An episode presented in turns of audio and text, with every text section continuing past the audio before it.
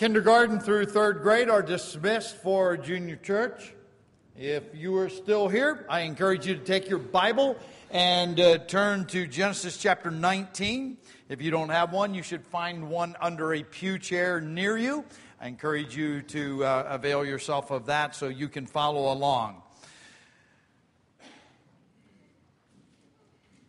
There are those that believe that the Bible isn't relevant. An account that took place about 4,000 years ago is as relevant as you could get anything. I've entitled the first point of my sermon is Living in Sodom. I'm sad to say that this week we officially are now living in United States of Sodom because the Supreme Court said, you know what? The things that the Bible says are absolutely unnatural and sinful and exceedingly wicked, according to what the scripture says. God has, I'm sorry, our government has said, you know what? It's okay, it's legal, there's no problem with it. If you don't believe that makes a difference, uh, you need to wake up. If you were under a rock, maybe you need to uh, check out what's happening in the world around us because um, I know because we're going to look at it. I've called it selective fire because God is a God who eventually does judge sin. Sin does not get away from God. God also knows how to preserve the righteous. We all see that. Uh, God is very clear that while things may be bad, He is the one who sticks by what He said. He said, If you trust me, I will save you, I will preserve you, and He does that in the midst. You might think that this is a little bit of a downer kind of sermon because we're going to talk about some hard things judgment. But the end result is this, and I'm going to tell you ahead of time because I know I always run out of time. I'm going to tell you the end result. The end result, if it looks really, really bad and you're thinking I'm being very negative, here's what happens a single candle in a dark room makes a huge difference. Single candle in here would just look like a little decoration. But in a very dark room, it lights the room up. And I'm going to tell you that if you take a stand for Christ today, you will be a candle in a very dark country. And you will pay a price for it. There's no doubt in my mind. Let's look at what happened. If you keep in the mind our situation today and look at what happened in Sodom, you're going to see the parallels. And I encourage you to do that. I'm not predicting anything. I'm not a prophet. I'm not doing any of those things. I'm just saying, here's how God works. This is how God operates. And this is what he does. So let's look at what is going on here. Uh, we'll start out by looking at the whole thing is that God does, rec- does rescue the righteous but let's look at the chapter. We already set it up, and if you weren't here last week, simply goes this way God Himself, in the form of a man and two angels, came to Abraham, and He said, I'm going down to destroy Sodom. Abraham begged him, if there's 50, if there's 45, if there's 40, if there's 30, if there's 20, if there's 10. And God said, even if there's 10 righteous people there, I won't destroy Sodom and Gomorrah and the cities of the valley with it. The angels get there, and there not, aren't even 10. By the time it's done, there's only four people that get saved. Everybody else gets totally burnt up. That's this story. Not a fun story, but that's what's going to happen. No one ultimately gets away with sin. God judges sin. Only the Lord Jesus Christ Himself, who paid the total, complete, 100% price of our sin, makes it possible for us not to be under God's judgment. And that's just not automatic. That is, if we, with everything that we are, trust Jesus Christ as our Savior for the forgiveness of sin, for new life, for heaven, and the direction that He gives us.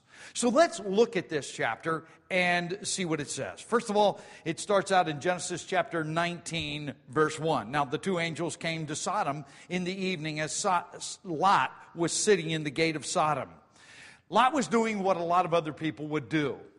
In those ancient cities, it was the right thing to do. The cities were walled, there was a city gate that had an arch over it, and it was the place It was the farmer's market.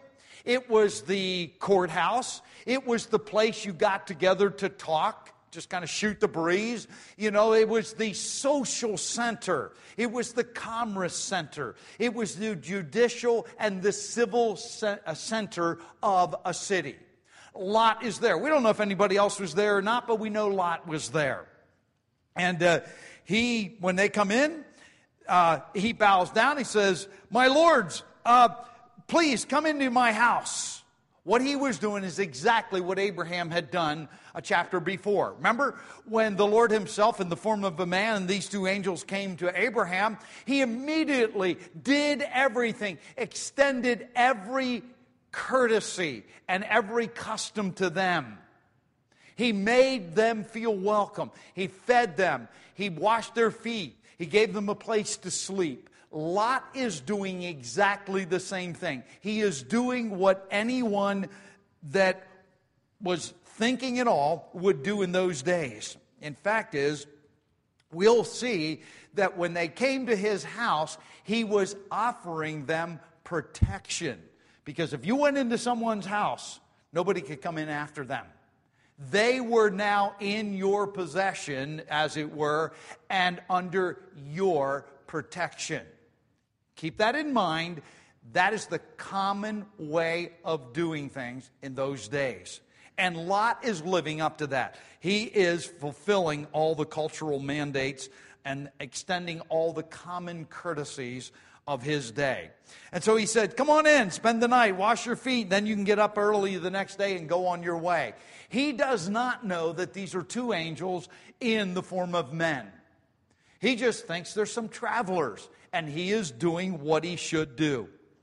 Here's shelter. Come in, be a part of that. Now they said, no, no, no, no, we'll spend the night in the square. Now you could do that. Remember, it's a wall, and there's a place that you could sleep underneath.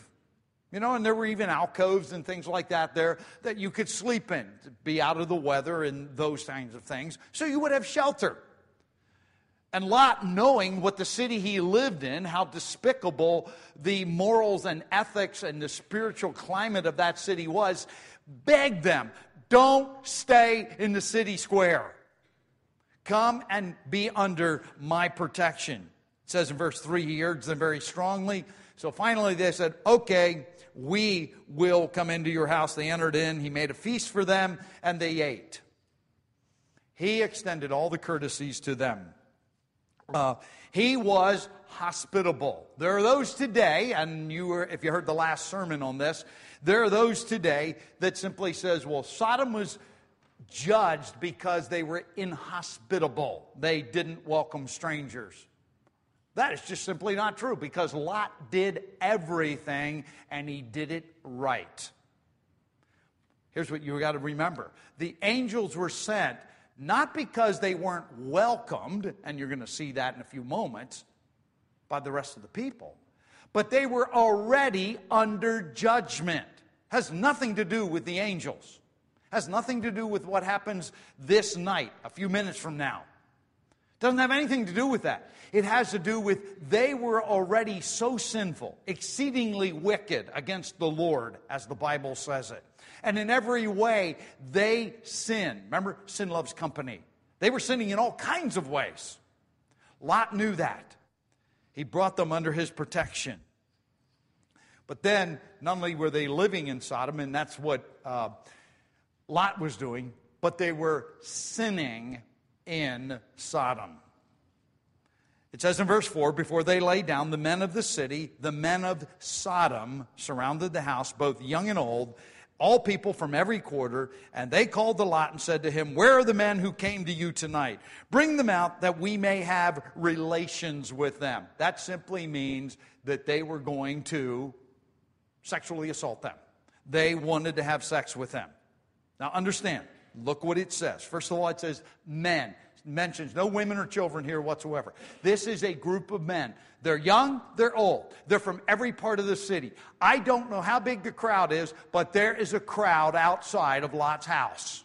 And it's a big one. It wasn't a very small city. And the men of the city in their depravity came and said, Hey, we saw two men came into your house and we want you to send them out because we don't have sex with them. When it says the men of Sodom, it is talking about, it says the men of the city, the men of Sodom. It's talking about one thing. It's where we get the word sodomy from. It has means to deal and deals with any unnatural sexual act. Very specifically, men with men. That's what it is. There are various legal and cultural definitions from Sodom, about sodomy, but the whole point is it's an unnatural act. That's what it comes down to. And so they said, send them out. We want to have a homosexual relationship with them.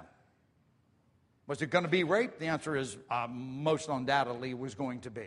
But just remember, they didn't want to simply have sex with another female.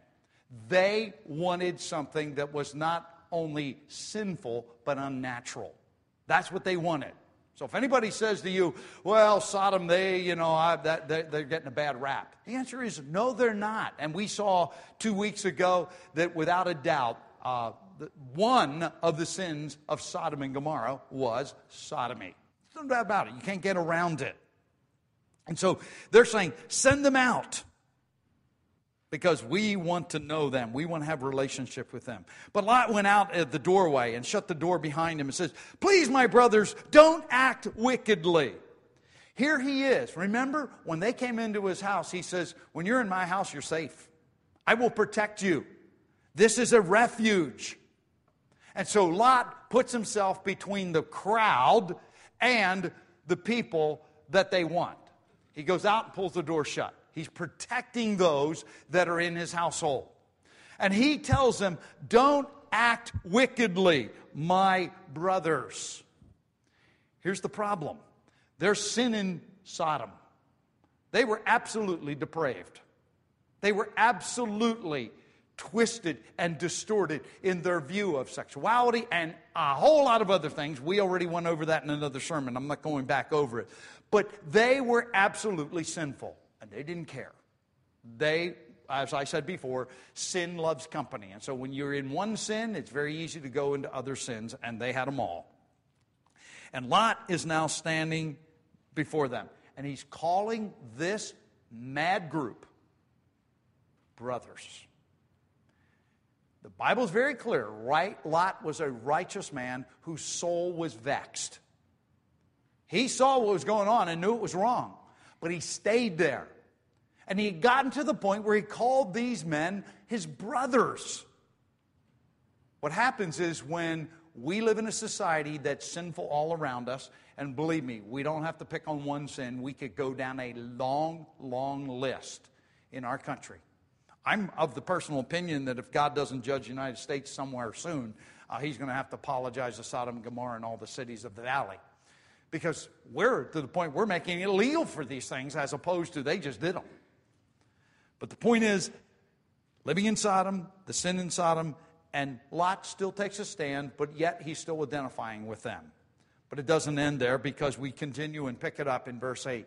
Because there is now a failing in Sodom. I expect unbelievers to act like unbelievers. I expect horrendously despicable, sinful, wicked, twisted, distorted, and depraved actions from them. But if you check this out, Lot would very easily approximate who we are as the church. He is a righteous man living among unrighteous people, and he is now going to be as downright sinful and wrong as the people outside his door. Here's what he says Here's the man, he's righteous. He should be the one that is the light in the room. He says, Behold, I have two, two daughters who haven't had a relationship with men. I have two virgin daughters. Let me bring them out to you, and you can do whatever you want with them. Only do nothing to these men, inasmuch as they have come under the shelter of my roof. He says, uh, Strangers came in. He does not know they're angels at this point. Strangers have come in, and I'm going to put their protection above standing up for my daughters. I have to tell you guys, I could have put this as a part of my Father's Day sermon. Because there is nothing more important. I don't care if I go to jail and I don't care if somebody shoots me. But if you're going to attack one of my daughters, you're in for a fight. I don't think anybody in here that's a man would say otherwise, right? Okay? Except that you understand how despicable, how downright depraved Lot's action is next? He says, Oh, you want to rape the guys that came, the strangers? No, no, take my daughters. Here's how despicable they were. They said, No, we don't want your daughters. We want the men. I don't know. You can think anything you want about Sodom and Gomorrah and the, the culture there, but it's pretty clear what's going on. And so uh, he's standing there between them, and they are now not happy with him. They said, Listen, stand aside, Lot, get out of the way. Furthermore, they said, this one, referring to Lot, came as an alien, and already he's acting like a judge. Now we will treat you worse than them.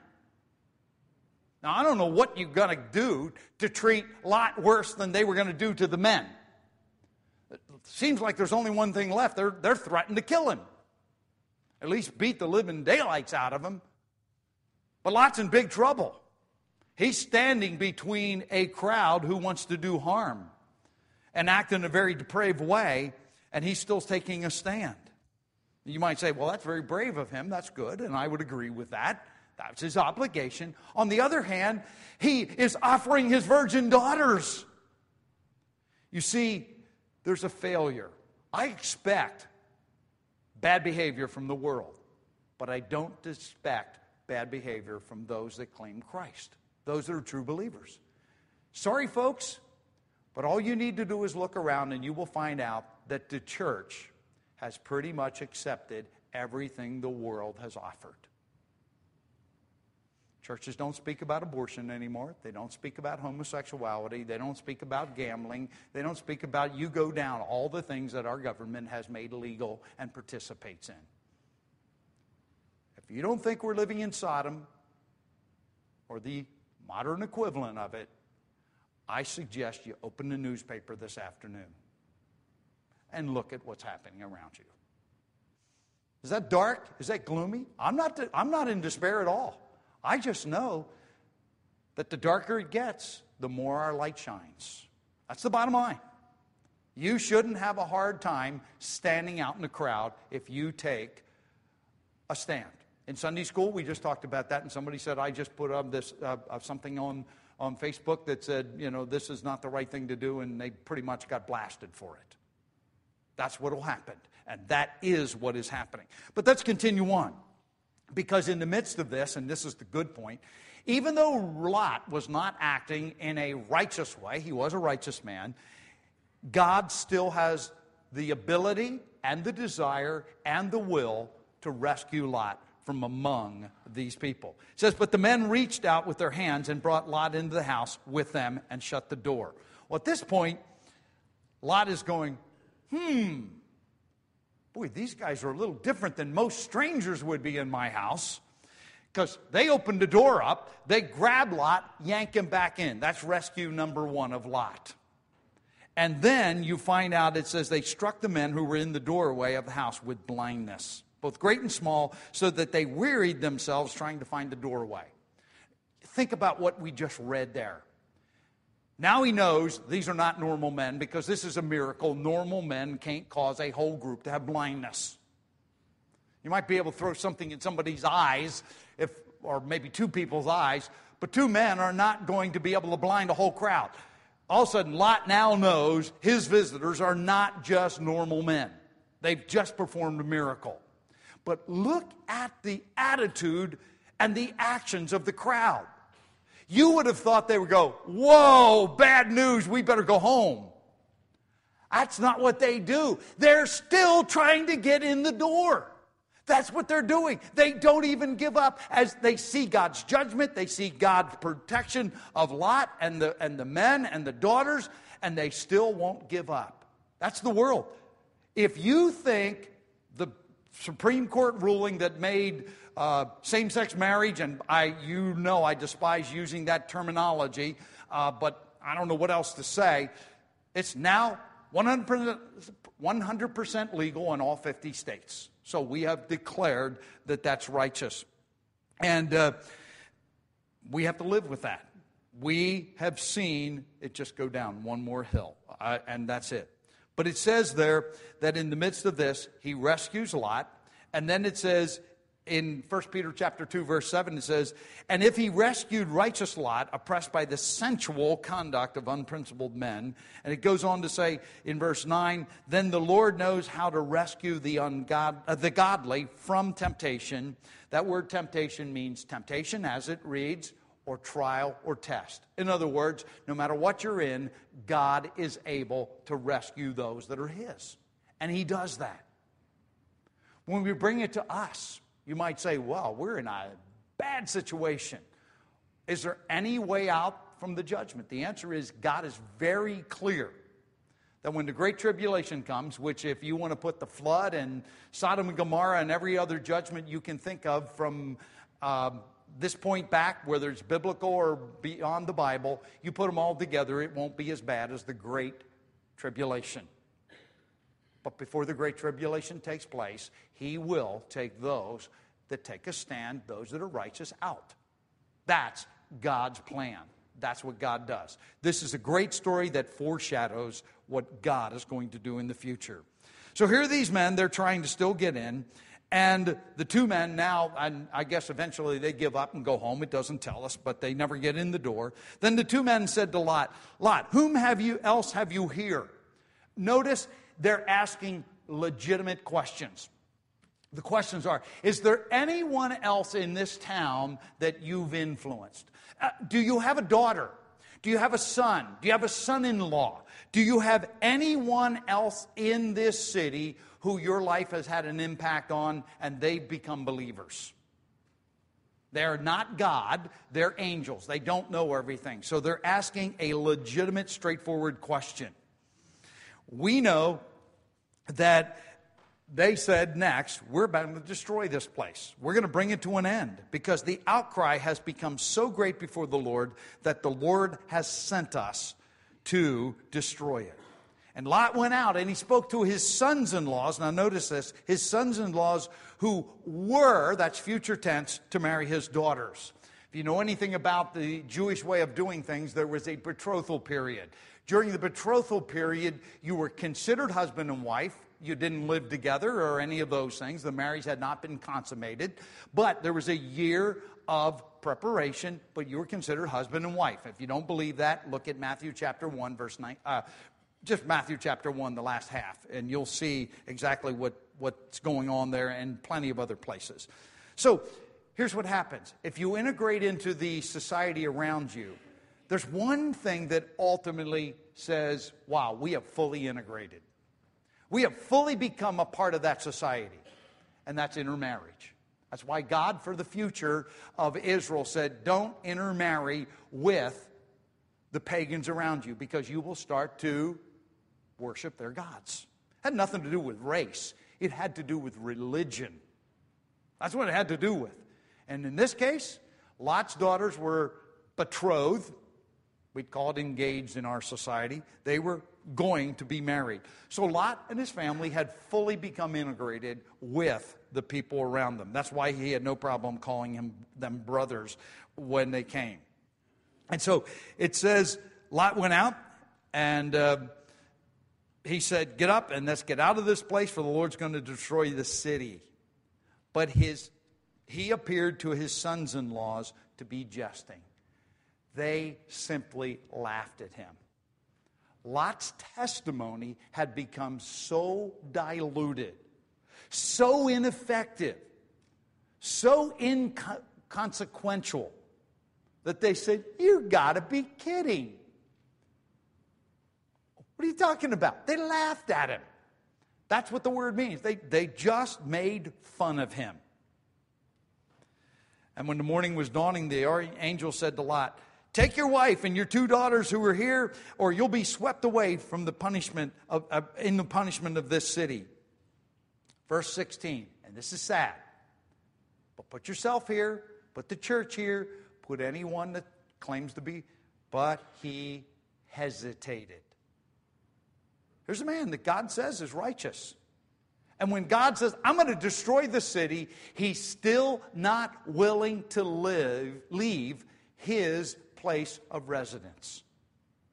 Even though he knows that the whole thing will be destroyed along with him, he still hesitates.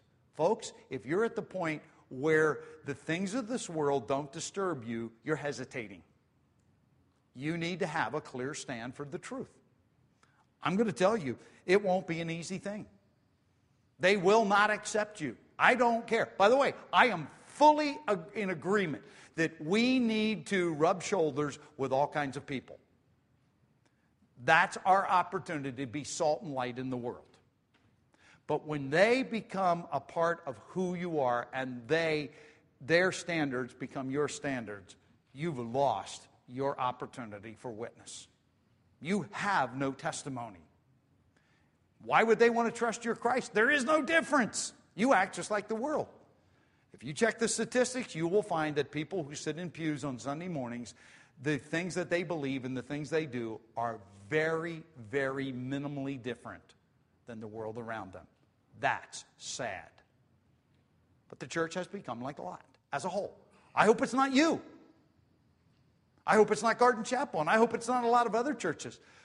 But I've done the research, and unfortunately, that's not true. They have bought into all the things that the society has brought their way the old nature, sin, Satan, all of those things. They bought them, and they've just integrated them into the church. And so the church is very much like the rest of the world. So, guess what happens? Just like with Noah, we only know that Noah found grace in the eyes of the Lord, but seven other people were saved. In this case, we know Lot was righteous. We don't know about his wife and we don't know about his daughters, but the angels, basically for Lot's sake, grabbed him by the hand and dragged him out. Now, it's a good thing there weren't more than four because the angels only have two hands each. So, you know what? They had their hands full just getting them out of a city and a plain that was going to be destroyed.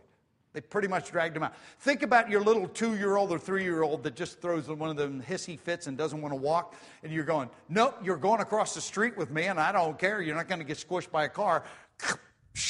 And you half drag them across. You know what I'm talking about.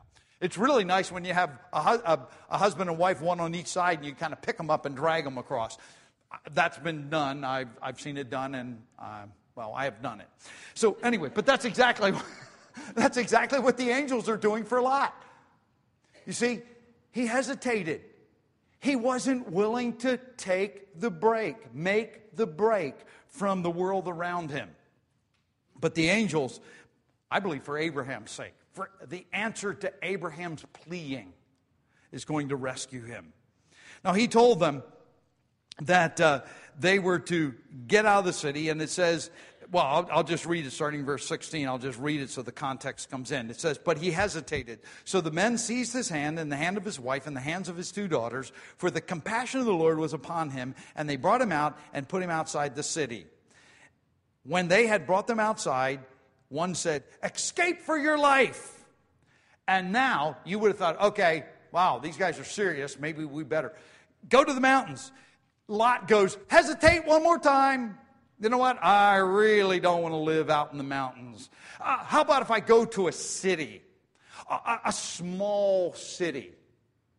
Zoar. By the way, Zoar means little, small, or insignificant. What if I just go to that small city? So the angel said, Okay, we'll grant you that one. We won't destroy that city because you're going to be in it. Thing is, they did. And as soon as they got out, he says, Get there, and as soon as they got in there, he, well, in verse 22, he says, Hurry, escape, for I cannot do anything until you arrive. Therefore, the name of the town was called Zoar, which is meaning small. And it says, When the sun had risen over the earth, when Lot came to Zoar, then the Lord rained on Sodom and Gomorrah brimstone and fire from the Lord out of heaven. Wow. God dragged them out. They go to a town. Now, we know they don't stay there because I think they realize at this point how bad things are. But we're still not at the end of the story. And it says that they got out, and as soon as they did, God rained the fire and brimstone on them. We'll talk about that in a moment. But we find out one more thing. If we think Lot had a problem, God made it very clear don't look back. Get out and don't look back. You know the story, but his wife from behind him looked back and she became a pillar of salt. The New Testament uses Lot's wife as an illustration of what happens when we hesitate and don't obey the Lord. She looked back. God says, you know what? If you say, I'm trusting God, don't look back. Put your hand to the plow, keep going. Don't look back because you totally are going to, in this case, turn into a pillar of salt, or your life is going to become unprofitable, useless. And then we look at destroying Sodom. Verse 27 Now Abraham arose early in the morning. Abraham is on the west side of the, de- the valley where the Dead Sea is. He is in Mir. That's where he's camped. That's where the angels had met with him just the day before. He is looking out over the valley to the eastern side, which is today we call Jordan. That's where Jordan is. On the east shore there, these are, that is where the cities are. That's where Sodom and Gomorrah are. He's looking across to the place where he had stood before the Lord, and he looked down toward Sodom and Gomorrah, toward all the land of the valley, and he saw, and behold, the smoke of the land ascended like the smoke of a furnace. I can only take a couple minutes here because I spent a half a day looking up what we know about Sodom and Gomorrah. For many years, up until the 1970s, people said Sodom and Gomorrah are under the Dead Sea, nobody will ever get to them. Well, the Dead Sea, if you don't know this, is drying up. They've checked. Sodom and Gomorrah aren't under the Dead Sea. But in 1970s, the very early part of 1970s, in Jordan, some people started bringing artifacts. They're very curious on the black market. And so the authorities start checking where these artifacts came from.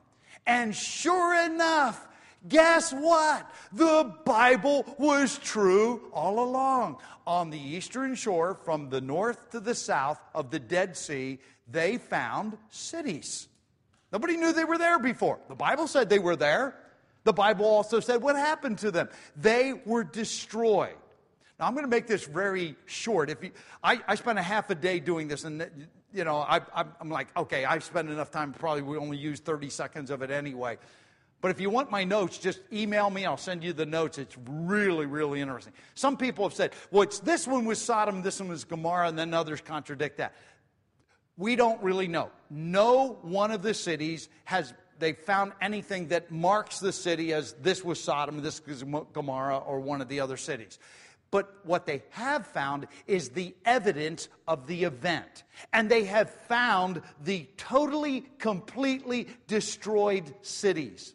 Here's what they found they found that the towers had collapsed, earthquake. And that the fire that destroyed them was not a normal fire, it was a fire that came from the top. They've also found in the limestone where they dug these cities up, pothole, potholes in the limestone that were burnt in there by sulfur and magnesium mixed, which is a very, very, very hot flame. It turned it into uh, other chemical compounds, that calcium sulfate that comes when you fuse them at high temperatures.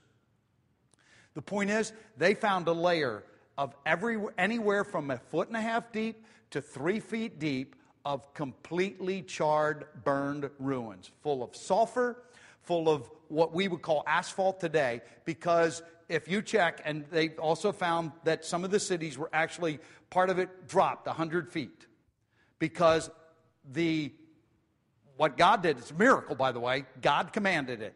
But God, in even miracles, uses natural things. And that these things that were under the surface came up, shot up a little bit like in the flood, on fire, came down, and the sulfur and the burning. And when Abraham looked across, he said it looked like the smoke of a furnace. Remember back when Iraq eva- in, uh, came out of Kuwait, they lit all the, the oil wells on fire. Kind of like that, if you want a picture that you may have seen. That's what Abraham saw from the other side. You see, just as the Bible already said it happened, we now actually have the physical evidence that it actually happened. They said, nowhere else on earth have they found any kind of ruins that even approximate the ruins that they found there. Why? Because it's the only place in all the world, in all history, that was destroyed in this way. The point is, when God does a job, He does it right. Remember in the flood? Nothing that breathed air survived except what was in the ark. And in this case, the only ones that survived were the ones that the angels dragged out of the city. Everybody else died. Now that means that the sons in laws to be, and I got to go through all these because I'm, I, that's, by the way, that's a picture of uh, some of the sulfur balls that they found uh, on those sites. But the point is, here's what happens grandparents, great grandparents, parents. You say, okay, so I've done wrong things and I'm really not a good testimony. I called this last point the children of Sodom.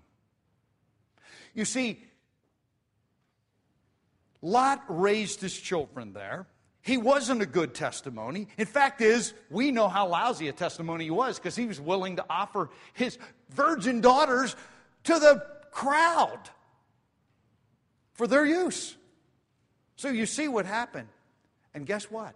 His daughters also grew up with the morals, the ethics, and the spiritual principles of Sodom. They didn't learn from their dad, and they sure learned it from those around them. And so now they're scared. So Lot finally says, You know what? I'm moving out of the city. I have a feeling that people were like, Whoa, we don't even want to be around you. I, I, it doesn't tell us that, but my sanctified imagination says people weren't real happy with Lot because they kind of knew what went on. Remember, Zoar was not destroyed, everything else was. And Lot is now shaking in his boots and he says, You know what? I'm going to move out to the mountains. By the way, if you want to know if there were ever caveman, cavemen, there were cave women too. Lot was one, his daughters were two of them. They live in the cave. And they go, Hold it a second. Our, our, our future husbands were destroyed uh, and nobody wants anything to do with us. And my, our dad moved us out here in the middle of nowhere. We're living in a cave. You know what? We won't ever have any children. We don't have a chance to propagate a family and, you know, go on. So what did they do? They said, hey, we know what we're going to do. We're going to make our dad drunk. And we're going to have a sexual relationship with him, and uh, we'll bear children to our father. It's called incest, by the way. You say, well, the law wasn't written yet. If you look in the law, it is spelled out in detail that you cannot have a sexual relationship with blood relatives. It's found in Leviticus chapter 18, very explicit. You want to read it? Go back and read it. But how would they know that it was wrong then for the law? Simply this go back to Genesis chapter 2. It doesn't say father and daughters, it says husband and wife. Period. That's how we know homosexuality is wrong. That's how we know all of these other things are wrong. That's how we know premarital sex is wrong. It is a husband and wife, period. That's where a sexual relationship is to be. So, what do they do? They make their dad drunk, they sleep with him, and indeed, they become pregnant and are going to have children. And those children are just like every other time when the people of God made unfaithful, unrighteous, and sinful decisions. Go back a few, few chapters. Remember? Abraham got antsy, Sarah got antsy. Hey, God promised us we're going to have uh, children. We're going to be father and mother, and we're going to have great kings come from us. They have no children. So what do they do? They take an Egyptian maid and say, she says, Abraham, take my maid, have children on my behalf. Well, you know what happened. That's Ishmael. He is the father of the Ishmaelites. It's a part of the Arabs. And now we have one more branch of that. Because when they have children, here's what it says. And this is the last three verses. Thus, both of the daughters of Lot were with child by their father. The firstborn bore, bore a son and called his name Moab. He is the father of the Moabites to this day. If you know anything about the Bible, the Moabites do not like the Jewish people. And the younger one, she also bore a son and called him Ben-Ammi. And he is the father of the sons of Ammon, the Ammonites, to this day. You see, this wasn't the problem. But these children, who were not children by any legitimate means, are ones that now come back when the children of Israel come out of Egypt. They're the ones that attack them. They're the ones that won't let them pass through the land. They're the ones that are a thorn in their side. You wonder why the Middle East is such a powder keg? Why there's such tension in the Middle East? Let's face it. In these two cases that I've just given you, it was people who were true believers who didn't act in faith, acted in a sinful, illegitimate manner, and now you have the consequences of sin. Sin always has consequences, and sin always has negative consequences. But here's what I also know that when we do the right thing, it also has consequences. And so here's the bottom line I'm back to where I started. We live in a world that I could be negative about. I am, I am actually not a negative person. I just look at it in reality. God says what I see around, around Sodom doesn't work. It's not from me. I look around the country I live in. I love my country. Won't, don't want to be any other place. But I see a whole lot of things that are wrong, and I see that I have a responsibility. I don't want to be Lot. I don't want to have to be dragged out of the society because I've been so much of a part of it. I don't want to be like Lot's daughters. I don't want to be like Lot's wife. I don't want to be like any of them. I want to be somebody that is a bright, shining testimony, light where there's darkness, salt where there's dullness, where there's sin. I challenge you, I encourage you. The world is not going to say, Oh, we're so glad you took a stand for what is right. Mm-mm. They're going to call you holier than thou, and who do you think you are? Just like they did with Lot. They're going to say, Who made you a judge? That's your opinion. Don't put your principles on us. Don't expect us to think like you do. Don't tell us we're wrong because we want to do what we want to do. You will never be friends with the world if you're right with God. I didn't say you won't interact with them. You better interact with them or you have no ministry. But here's what it is we are to be ministering in the world. There's no doubt about that. But if the world is ministering in us, we got it all backwards. And that's exactly what was happening with Lot. Horrible place. I challenge you, when you leave here today, you think in your head, this world is dark. It just got darker this week. Am I going to be a light? And right now, if you stand up and you say, same sex marriage is wrong, I'll guarantee you will not be popular. Oh, you might be popular in this room and a few other with your friends, your Bible study. You won't be in the world because you're out of touch. You just are. If you say abortion is wrong, hey, you are anti women. You name anything you want. You're not going to be friends with the world. I take responsibility for that. You, you heard me say it. I'm telling you, it's the right thing to do to be a, take a stand. But understand, you'll pay a price for it. Lot did, especially because he lost his testimony. Truth is, we need to be a light and salt in a dark and dreary world. That's who we need to be. Don't expect the world to change it. We need to take a stand. We may not even change it, but we need to make sure that they see our light. They see the light of Christ. And by the way, the ultimate consequence in doing right is trusting Christ as your Savior. Without that, you have nothing to offer the world. He died for your sins and the sins of the whole world. And He wants to save them all. but He chose to use us as mouthpiece, ambassadors on His behalf. That's our job. Let's all stand together as we close in prayer. Father, what a great God you are, knowing how to rescue the righteous, even in the midst of punishment on sin. Lord, I pray that we indeed would be the salt, the light, the testimony, the influence that you've designed us to be. And I pray that we would go from this place endeavoring to be who you want us to be in a world that is diametrically opposed in many ways to what you have commanded, what you have given. Lord, thank you so much for that privilege of representing you. We thank you in Jesus' name. Amen. God bless. Go with God.